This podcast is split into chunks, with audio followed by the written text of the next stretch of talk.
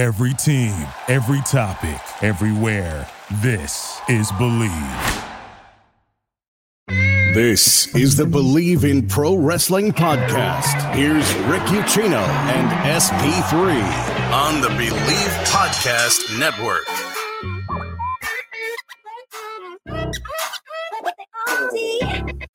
The best in the world once again has the gold to back up that claim. Rick Ucchino, SP3, here for our Monday live edition of the Bleav in Pro Wrestling podcast, wall to wall AE dub on the heels of an incredible double or nothing pay per view. Might have been a little too long. Probably could have pulled a couple of matches off of that card last night. I think a lot of people I'm not one of them. I think a lot of people are benefiting off of today being Memorial Day. Hope you guys are enjoying your Memorial Day holiday. Thank you for making us part of your day here on the Bleav in Pro Wrestling YouTube channel.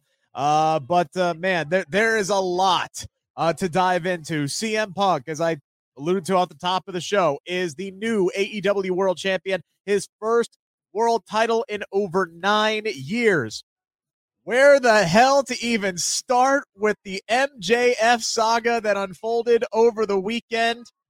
It's like I went to bed early on Saturday. I slept in on Sunday. I woke up to Twitter, and you thought the world exploded uh, based off of what had happened surrounding MJF this weekend. We'll dive into all of that. It just wouldn't be an AEW pay per view if we didn't get a debut or two or three. Uh, and that is exactly what we got. We'll dive into all of those. Boy, the internet is mad that Dr. Britt Baker won the Owen Hart Women's Championship. Some questionable booking decisions last night. And again, we'll talk about the rundown. So much to get into, plus your comments. We appreciate everybody joining us here today. Get them in there. Uh, we'd love to hear from you guys as always. But SP3, holy Lord, you just finished up a two hour podcast talking about this show. Now you get to talk about it again. Isn't it beautiful? I don't have to break down every single match and segment. So that's the good part about being here with Rick, and I don't have to be the moderator and, and, and break down the matches and remember what I remember from each match as well. So I love the the difference, the juxtaposition. So I hope a bunch of people joined us from True Heel Heat over here as me and Rick always have fun talking wrestling. Yeah, and there there is a lot to to break down, man. And I'm sitting here and I'm trying to I'm trying to carve out the rundown for this, and I'm like, okay, ha- how do how do we squeeze what was effectively a five and a half hour broadcast down into this 45 minute podcast, right? And I'm like, well, we could chuck that, we could chuck this, we could chuck that, but there's so much that we have to dive into, which is why we like to paint with broad strokes. And we can pretty much bring up anything we want willy nilly across this program. Shall we call it anarchy? You want to talk about anar- the production crew? All right. I saw you on the True Heel Heat asking who the MVP of the night was. The damn production crew was the MVP of the night last night.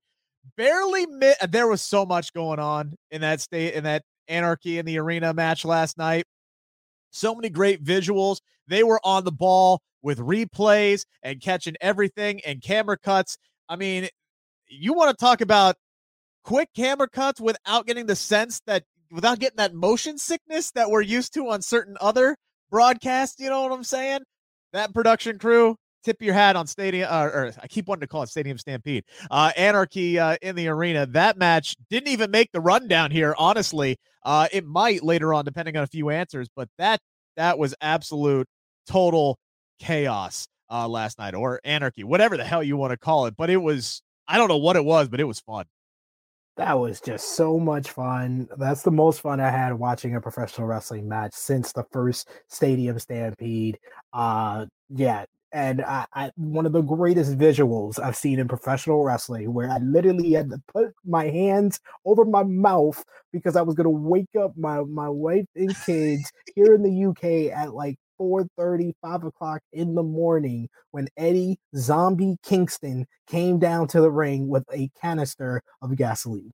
Yeah, and that's how serious this was, man. In this economy, Eddie Kingston's rolling down there with a three gallon jug, ready to just throw gold away on the ground. And effectively, he did. Like, if you're spending that kind of cash on three gallons of gas, you better light somebody's ass on fire. Uh, we got so much to get into. First things first, got to thank our partners over at BetOnline. The continued number one source for all of your betting needs and sports information from all the latest odds, news, sports developments on the NBA playoffs, Major League Baseball, fights, NFL futures. BetOnline is your continued source for all your sports wagering needs, including live betting and the fan favorite Vegas casino and poker games. It is really easy to get started. Head on over to the website, use your mobile device. Sign up today. Use our promo code BLEAV to receive your 50% welcome bonus. That is B L E A V 50% welcome bonus on your first deposit. BetOnline where the game starts. And SP3, we will start with the man of the night, the man of the day. CM Punk defeats Hangman Adam Page to capture the AEW World Championship. this match, a lot of hype around this. I, I I've gone on the record saying that this was the most excited I was for an AEW World Championship match that that's a lot to live up to, right? The expectations of that. And the fact that it went on after midnight, where I'm sitting here dragging ass uh, back home, and Tony Khan can drop as many f bombs as he wants in the media scrum to defend his decisions. Uh, I mean, for some of us, that went just a wee bit too long. Those two late additions, those two late additions, because he was going up against Game Seven uh, of the Eastern Conference Finals. That would that had, would have had no bearing whatsoever on this main event, and I don't know how many additional ad buys it got him anyway. Um, he can talk about additional revenue and all he want. I don't know how that mixed trios match and the and Darby and uh, Kyle O'Reilly, which ate up like what five minutes. Like I don't know. That was a ten minute match. Was it? Just, it just was so good. It felt like five minutes. They but were yeah, there was, 150 was, miles an hour. There was multiple matches on this card that really didn't need to be there. The TBS Championship match probably would have been better off on TV. Darby and and Kyle O'Reilly would have been better off on TV. The mixed trios match would have been a perfect main event for Rampage. But this match, the main event, that definitely delivered. I love the moment the story they've told with CM Punk coming back to professional wrestling, refinding his love for the business and the story that they told with Hangman Adam Page, who had this uh, crisis of confidence that it took him three year, three year journey to win the AEW World Championship. He got his confidence, uh, you know, was able to beat Kenny Omega at full gear, had a setback with Bryan Danielson, but then able to defeat him, able to defeat Lance Archer, Dante Martin, the Adam Cole in the main event of Revolution, even had enough confidence to challenge Cole to the rematch in a Texas Death Match to get your affairs in order and beat him in that matchup with a crown of thorns. And then CM Punk and his popularity and the the whirlwind that it took for him to become the number one contender brought back out those insecurities, and those insecurities led Hangman to almost going the route of Kenny Omega, the man he was always against, and using the AEW World Championship. Yeah. I thought it was great storytelling throughout that matchup and a great way to close out the pay per view. Despite what I said about the matches kind of in the middle, the final four matches of this show were banger after banger after banger in different ways. You had the technical clinic that was Thunder Rosa and Serena Deeb. You had the insanity that was anarchy in the arena. You had a nonstop, uh, nonstop action in the three-way tag match, and then this one was like a main event war of contrition. And I'm glad CM Punk is our new champion. Yeah, the and and that's the question, right? It's like we knew we knew Punk was going to get this shot eventually, and it has been an incredible story. And they did this in such the right way because it would have been very, very easy and very lazy to to bring CM Punk in and go off of his namesake alone and say, boom, here he is. It's CM Punk. He's going to take over, and we're immediately going to thrust him into the title shot. And that's that's not what they did at all. They were like, no, this guy's been this guy's been out for for seven years. Can he even still go? Who the hell knows? So let's let's slow burn this. Let's let's build up his confidence. We'll we'll get him against some of these young guys, see how fast he can still go, if he can still hang, and he's gonna earn his way into the title shot. And we're gonna tell some damn good stories along the way. And they did that. Uh, and eventually, yes, it got to this shot, and it was whether or not they were gonna pull the trigger, and that was that was the call. Do you keep going with this Hangman Adam Page title run, which I think a lot of people uh, for a lot of people, it did not live up to their expectations, not by any doing of Hangman Adam Page's fault. I think he did everything that he possibly could uh, with what he was was was allowed to make that title run feel special. It's just you know, it, it, they kind of gave him that WWE CM Punk title run where it's like he was the world champion, but he was never the central figure or the central focus or the most important guy on the show. For much of this time, CM Punk has felt like the most important dude on this show. And AEW was like, well, let's put the belt on the most important dude. And that's where they're going to go with this. And yeah, I mean, the match. The, the match wasn't perfect, and I wouldn't say that it lived up to my expectations because I had such high expectations for it, but I still loved it because part of that that storytelling was can Punk keep up with the younger generation, with the younger talent. And there were a lot of spots last night where where he could not. And it, you you saw a case in point when he tried to do the buckshot lariat not once but twice and landed on his ass both times.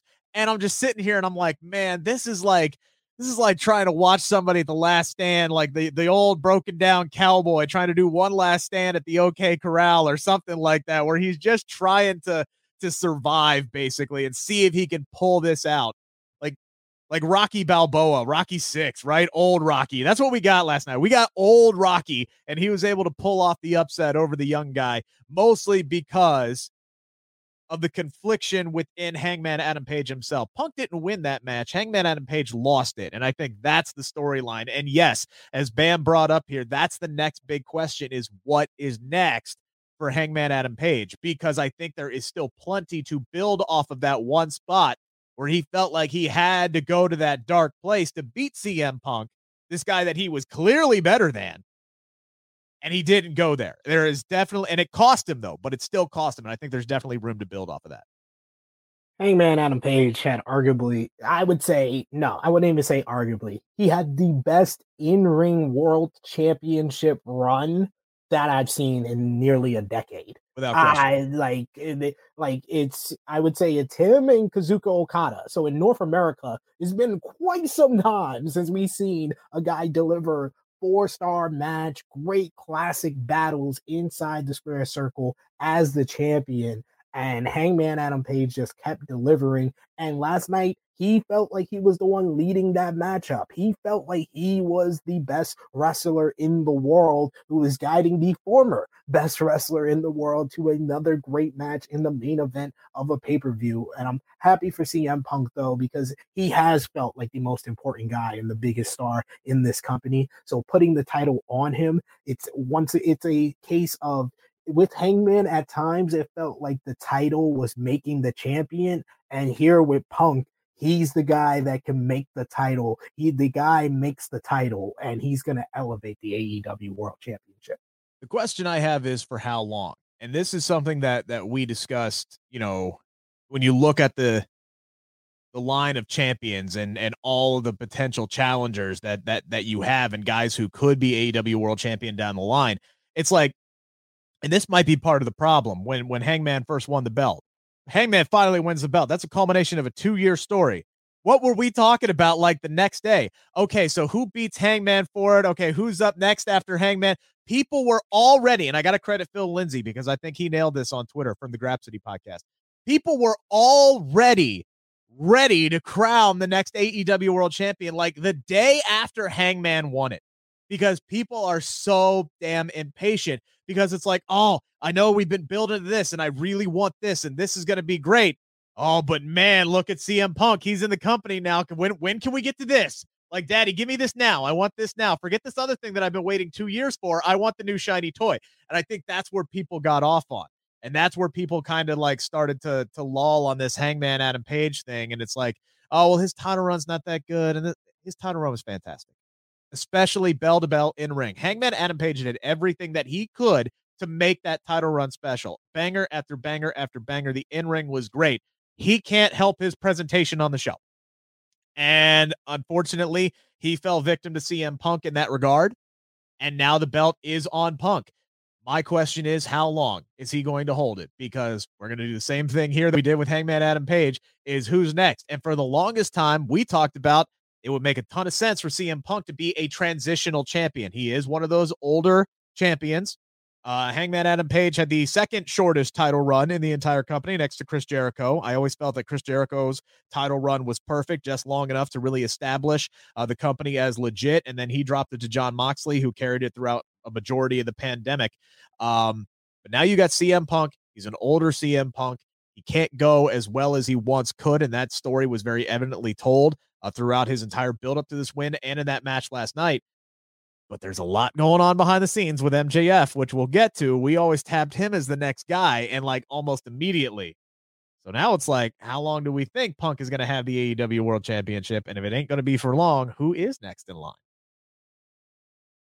Um, I I'm not even gonna think about that. I'm not gonna do that. I'm not gonna do that this time. Like I like the fact that it's been unpredictable. Like I said uh, a few months back when I was doing the Wrestling Daily Show with Alex McCarthy. I said when um when Kenny Omega was still the champion, I said that uh, we knew Hangman Adam Page was going to beat Kenny, and I said the next round of champions in the order I thought it would be would be MJF, CM Punk, Darby Allin. I had people telling me back then, oh, CM Punk doesn't need the title. I was like, you need to complete this story. I knew AEW knew that that was the story that CM Punk fans wanted to hear, and a majority of wrestling fans wanted to see here, but I thought yes. he would beat MJF for the title. Now they've all reversed the order, which makes it unpredictable, especially with what's going on with MJF.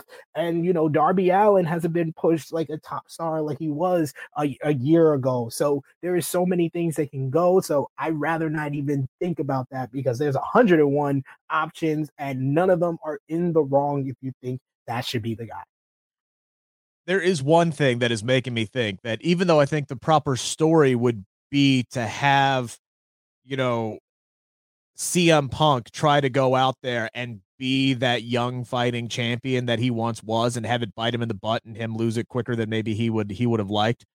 Um, there's one thing that's making me think that he's going to have it for quite some time, and that's Tony Khan's uh, post scrum comments last night after the pay per view. I'll tell you what, get you a boss who will defend you and hold you up and praise you like Tony Khan did and his myriad of F bombs toward those Eric Bischoff comments at last night's media scrum.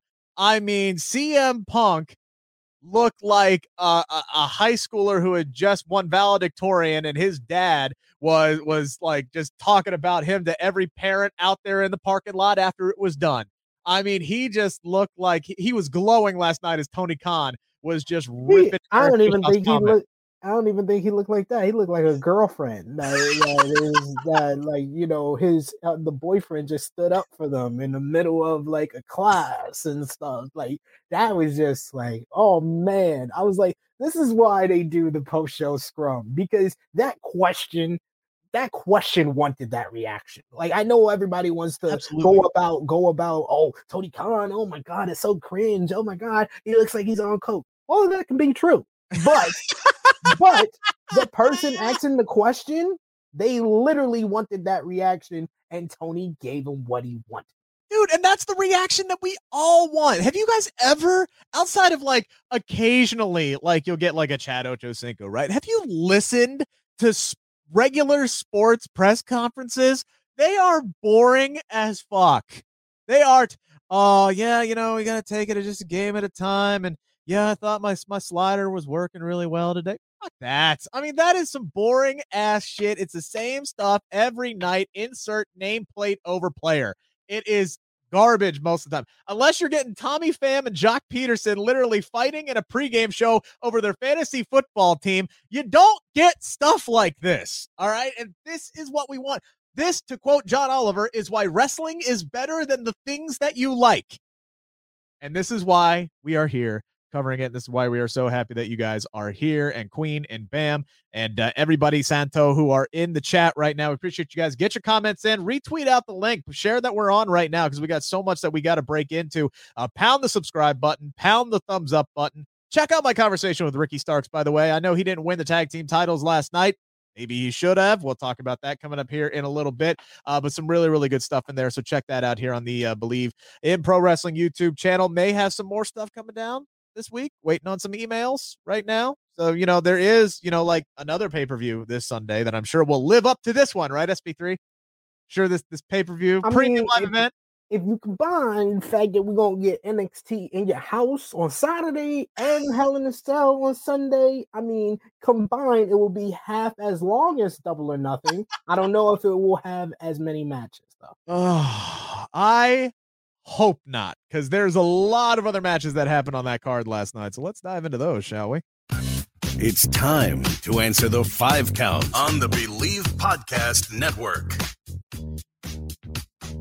Well, after the main event ended on the buy-in with Hookhausen uh, raising their hands high, right? Uh, all eyes were towards the start of the show, and let's be honest, all eyes were on the start of the show for pretty much a majority of the weekend.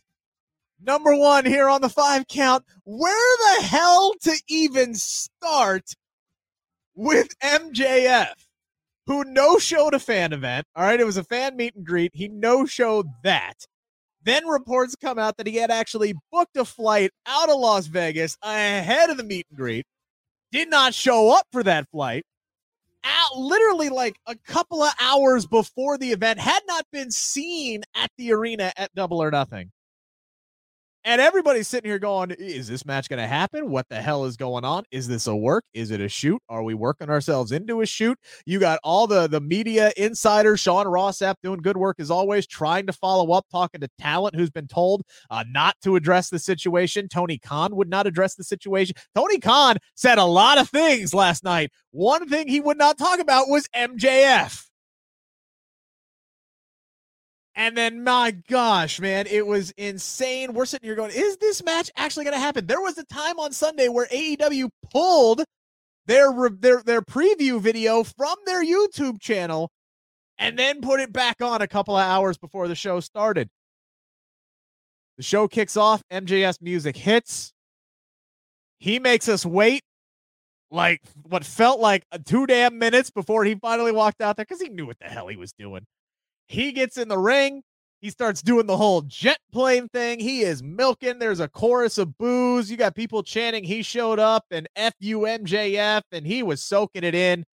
It was a hot way to start the show. And then not only did MJF decide to show up for work, MJF did the damn job last night because he effectively got squashed by Wardlow. I mean, Wardlow power bombed that man through the ring 10 damn times and beat him with ease to finally get his graphic and finally earn his AEW contract last night. And then MJF was stretchered out with a neck brace on and the oxygen mask covering his eyes for some reason. There is so much. The oxygen mask was basically doing the Ricky Starks pose. I mean, I mean, has anybody seen Bull Durham? I know, like, like I know Nuke LaLoosh like breathe through his eyelids, but I don't think that's actually a literal thing. Um, so, there's so much to unpack there.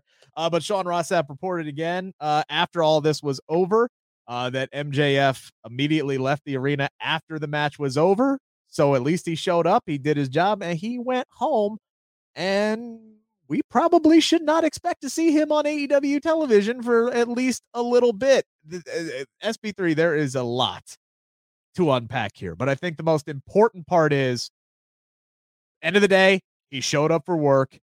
He he he culminated and helped put over Wardlow in a major way that ended that two-year storyline that deserved to have an ending. At least he did that. Now let's see what happens. 100% agree with everything you just had to say there. Like, uh, it's a lot to unpack. It's a, a he, but he would he became the most interesting thing about All Out Week. I mean, about Double or Nothing weekend. No show in the event, the plane ride, booking the flight. Is the flight real? Is he getting on the flight? I've never seen so much about someone getting on a flight since the season finale of Friends, ladies and gentlemen. I, that was it was very interesting, but I appreciate him being a professional, doing the right thing for Wardlow. Yes. Wardlow got to have his moment. I thought that the matchup was perfectly placed by being the opener of the card because it would have been this lingering cloud above yeah. all the matches before it. So it was the right move to have that open the show, and it was perfectly done. It was exactly what it should have been. It was war. It was him trying to avoid everything, uh, trying to be the snake, and you know, cheat to win, faking the injury, the, the diamond diamond ring. Um, I'm not getting worked though by all of this. I think that he, there is some shoot and some real to this. That he is frustrated with his contract, but I'm not trying to get sucked into the work and I could take Tony Khan's no comment on anything MJF any way I want. It could be a real life situation, yeah. and he's not going to make a comment comment on because he's the owner and he has to he has to talk to MJ. Uh oh, we got a free we got a free situation. SP3 has frozen. We'll try to get him back here, but uh, we can just enjoy his uh, his pretty face uh, for the time being. Um, but yeah, man, I I think there is right? I think there is some shoot to this. I think there is a little bit uh, of work into this, and that's one of the things when when it comes to MJF is he is constantly working. He is one of the best uh, in the world at at working and not letting you know whether what what his true uh, what his true feelings are, and that's what makes him so good. And all of a sudden, like you could talk about whether or not this was real, whether or not this was fake. It was easily the best storyline of the entire weekend. I mean, it had everybody on their phones. It had everybody talking. It had everybody up in a tizzy on social media. Is this fake? Is this real? People are calling out insiders. People are calling to see if there's flights booked in Newark, New Jersey. It was absolutely insane. And until that man showed up on the stage, you just didn't know you just didn't know if he was going to be there. And it was crazy. But again, I think the most important thing, the most important thing was that he showed up and did the job last night. As SP3 is back and we'll allow him to continue his uh his ramblings here on on what on you you aren't going to get worked into a shoot. That's where we lost you. Oh, yeah, I'm not going to get worked into a shoot because I think it was something that's real that they may be playing into now. The the fact that they did the whole write off for him, it makes me very interested to see what's next and when's the next time we see AEW on I mean we see MJF on AEW television. I don't know why my Wi-Fi doesn't like believe in pro wrestling, but I love all of you. so here's the thing, right? Like and and and Sean Ross Sapp again from Fightful.com uh reported that MJF actually did sign an extension not too long ago right through January 1st of 2023. So he's got 17 months, excuse me, 19 months left on his contract. And he's not going to sign an extension unless it's like huge top, probably like CM Punk level dollars. All right. So this is going to be something that is going to be going on. And I, I don't know how I don't know how the real life issues, how inflated they may be on television to drive the storyline and to drive the narrative and to build intrigue in the show. I don't know what can be done to fix those real life issues. If AEW is interested in going to the negotiating table for another contract extension and MJF doesn't want to hear it unless there's a dollar figure there, I don't know what they do because I don't think MJF is going to sit out for for 18 19 months, but I don't think Tony Khan's going to release him either. I mean, unless he, unless MJF just literally held Tony Khan hostage and said, "Hey, you want me to do this match? You better release me from my contract afterwards." I don't know, but I do think MJF, if if what we've heard is legitimate, I think he's regretting signing that extension at this point. Uh, I think uh, he's regretting that. He wishes that his contract was up sooner. But we'll see. Maybe he comes back. Maybe he doesn't. Maybe he does sit out the majority of it. And like I said, this became the number one most interesting storyline of the entire weekend. Not putting Wardlow over was whether or not MJF was going to be there. And now it's going to be interesting to see if and when he does come back uh, to television. Have no fear, though, with MJF exiting stage left. We turn over to stage right, and here comes like three more people into the AEW roster, uh, including uh, Stokely Hathaway, aka Malcolm Bivens, who came back. Uh, and I know SP3 was thrilled last night to see him standing next to Jade Cargill and the rest of the baddies. That just made too much damn sense not to happen, right? Malcolm Bivens, excuse me, Stokely Hathaway's non compete ended on Saturday. He was there on Sunday, ready to go. TK said they got lucky. This was clearly something that they wanted to do for a really long time. So he's in there. Not only does he debut in that segment, but here comes Athena to back up Anna Jay and and and Kris Statlander, and they're all squaring down with the baddies. And I'm losing my mind because this is the signing that I have been highly anticipating uh, for a long time. Another big boost to the women's division. And then, as if that wasn't enough, Andrade introduces his new business partner and they introduce Rush to AEW. So, I mean, they just adding more and more talent. I believe we are up to 16 signees in 2022 alone between talent and managers. So, yeah, you better believe some AEW contracts are coming up and they ain't going to be resigning some people soon because this roster is ridiculously, ridiculously stacked. Uh, but I will ask this number two here on the five count SP3. Which of the new additions to the AEW roster is going to have the biggest impact, do you believe? I'm going to go out on a limb and I'm going to say Athena. Athena, uh, Athena long term because I feel like she is so talented and AEW is just going to allow her to be her. It really all depends on Tony Khan putting a, a, bigger focus on the women's division and making more of an effort to make these women stand out. So I'm going to be hopeful, go out on a limb and say Athena, but if I'm being more realistic, it's Stokely Hathaway. Honestly, all of these, all of these signings can make a big impact, but Stokely Hathaway with Jade Cargill and and the baddies, that just made the whole sense of the world. I literally said it on the day he got released that that is what he should be used for. Don't use smart Mark Sterling. Stokely Hathaway is the better fit.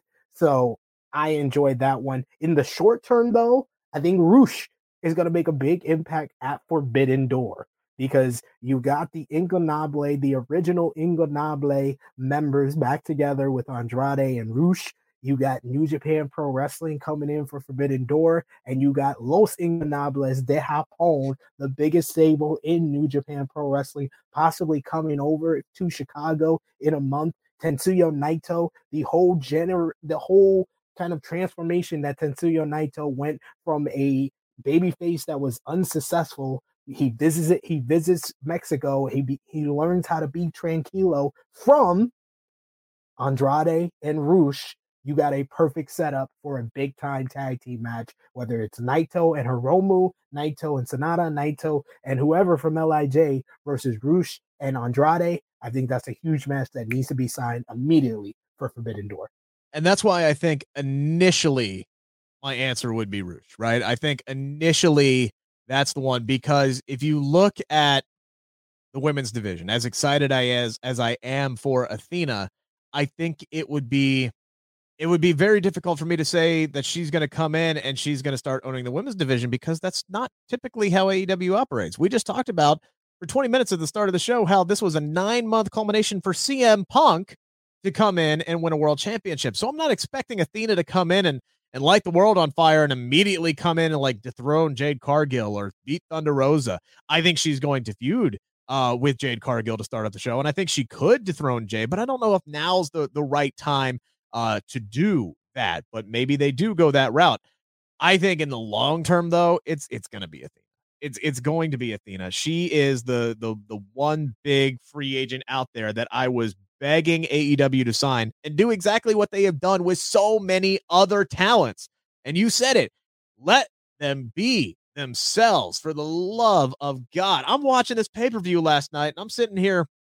I can't tell you how many times, and I've said this line before. I can't tell you how many to this times this thought popped into my head is like, how did WWE fuck it up with this person? How did WWE fuck it up with Keith Lee? How did WWE fuck it up with Swerve, Swerve Strickland? Like it just kept running through my mind throughout the entire damn night. I'm looking at Buddy Matthews. I'm looking at Malachi Black. I'm looking at all this talent that WWE had, and just literally, bye, just like, okay, we don't need you. See ya, see you, bye. You know who really could use Athena right now?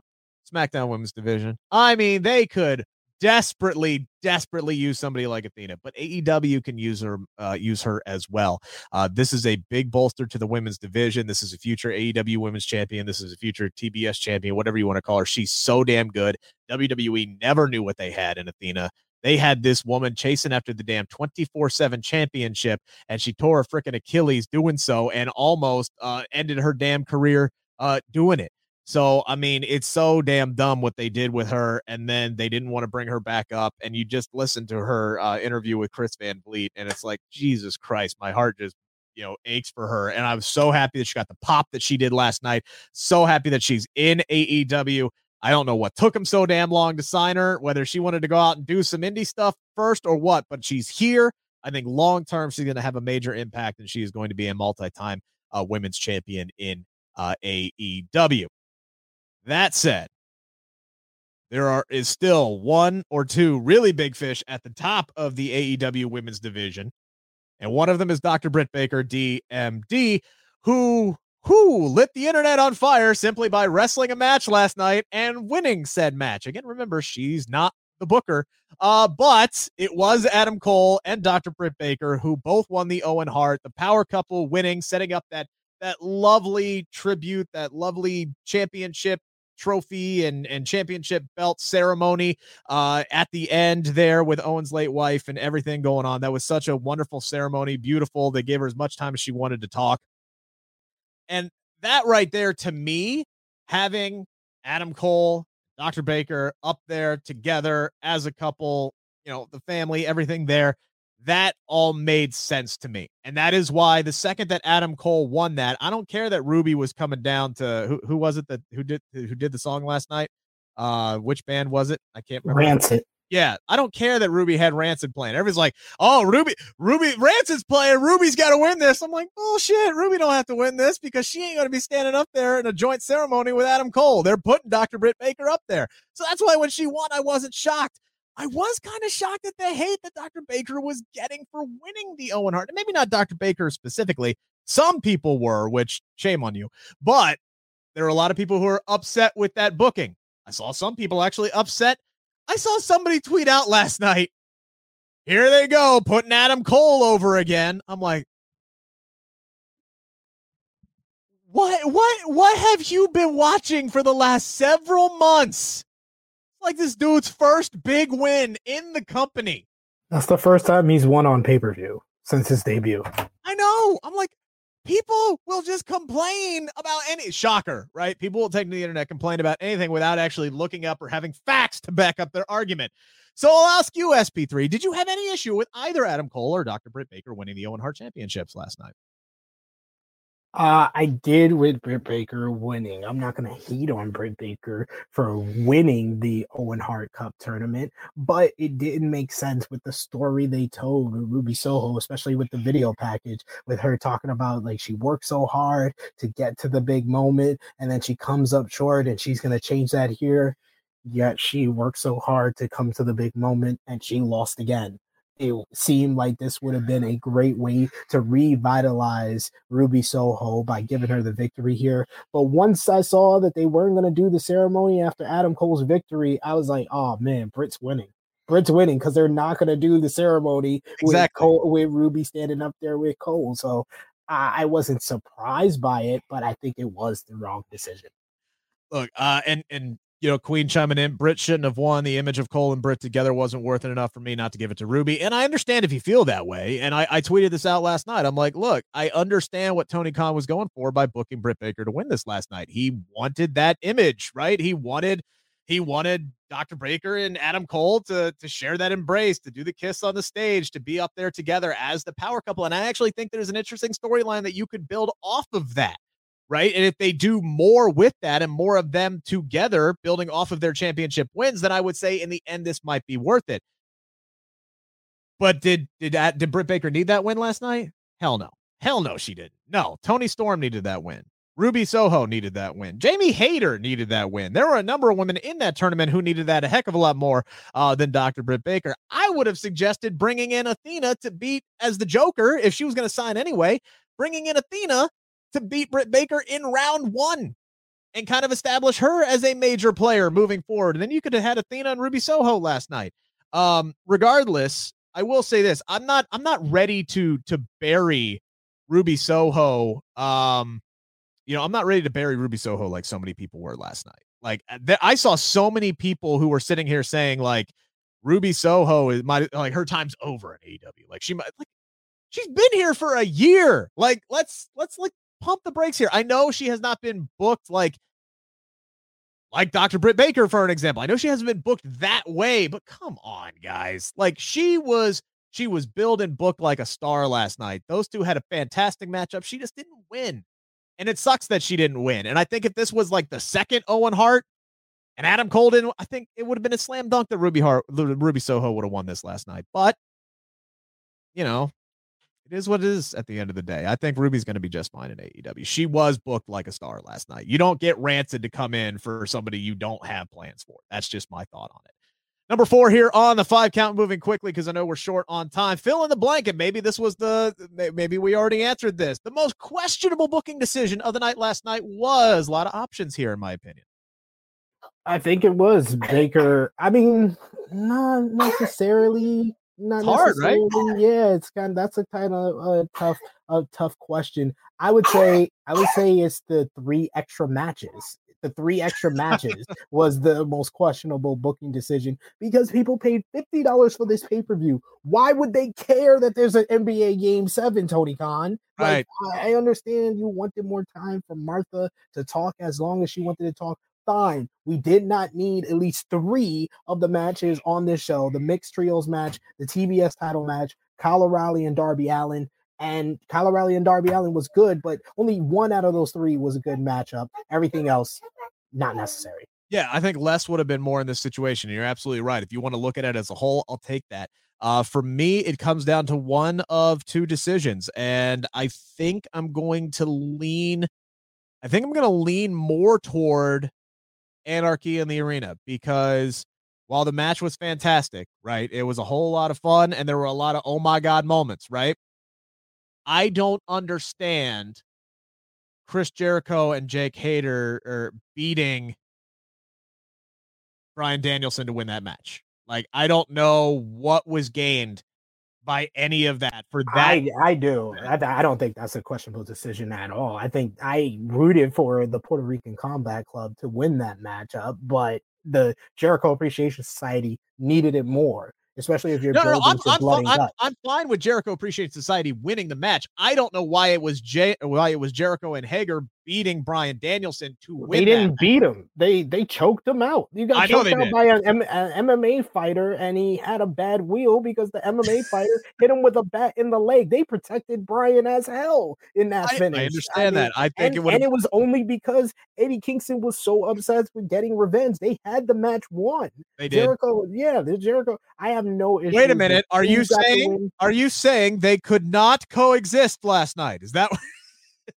you were saying that they could not. They couldn't, but they set it up well to let us know it was they weren't going to coexist. Uh, I would have liked to have seen Daniel Garcia get a big win there. Uh, just me personally. Other the other the other one I could think of would be the tag team title match. I was a little surprised that Jungle Jurassic, excuse me, Jurassic Express uh, won that matchup last night. I think a lot of people were rooting for either you know, Team Taz or Swerve and Lee to pick up the win and be holding the new championship belts. I will say this much damn it, Ricky Starks is too damn talented. That mother trucker dances better on the top rope than I do on flat ground. It is just not fair.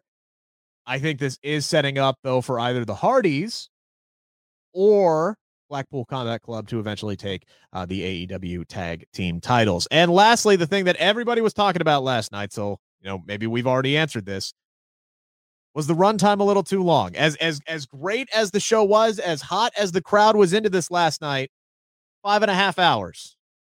A little too long. Yes, I would say yes. 100% yes. Like I said, you could have cut three matches out of the show, made a 13 match card, uh, including the buy in, into a 10 match card. And I think everybody would be coming out of this pay per view a lot nicer. It would have ended for me at 5 a.m. instead of nearly 6 a.m. And for everybody else, it would have ended at like midnight instead of near 1 a.m. Yeah. Yes, this pay per view was too long. I've never said this with many of the AEW pay per views that other people thought were too long because I'm like, you're paying $50 and it's only for a year. I understand it being near four hours. That's totally fine. But when it goes past four hours and nearly five, it's too long.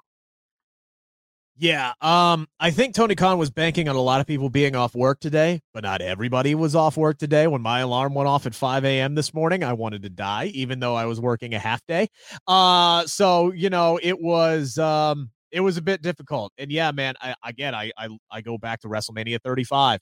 I would the most match I was excited for was that women's main event, and I could barely keep my damn eyes open as it was going on because it was one o'clock. I don't care how hyped you are for something having somebody sit there for five, six hours watching wrestling, that is a tough, tough ask, especially for today's audience, even the most hardcore audience uh, out there whatsoever. So, yes, I would have cut two or three matches off of this card, edited before midnight, and you would have been fine.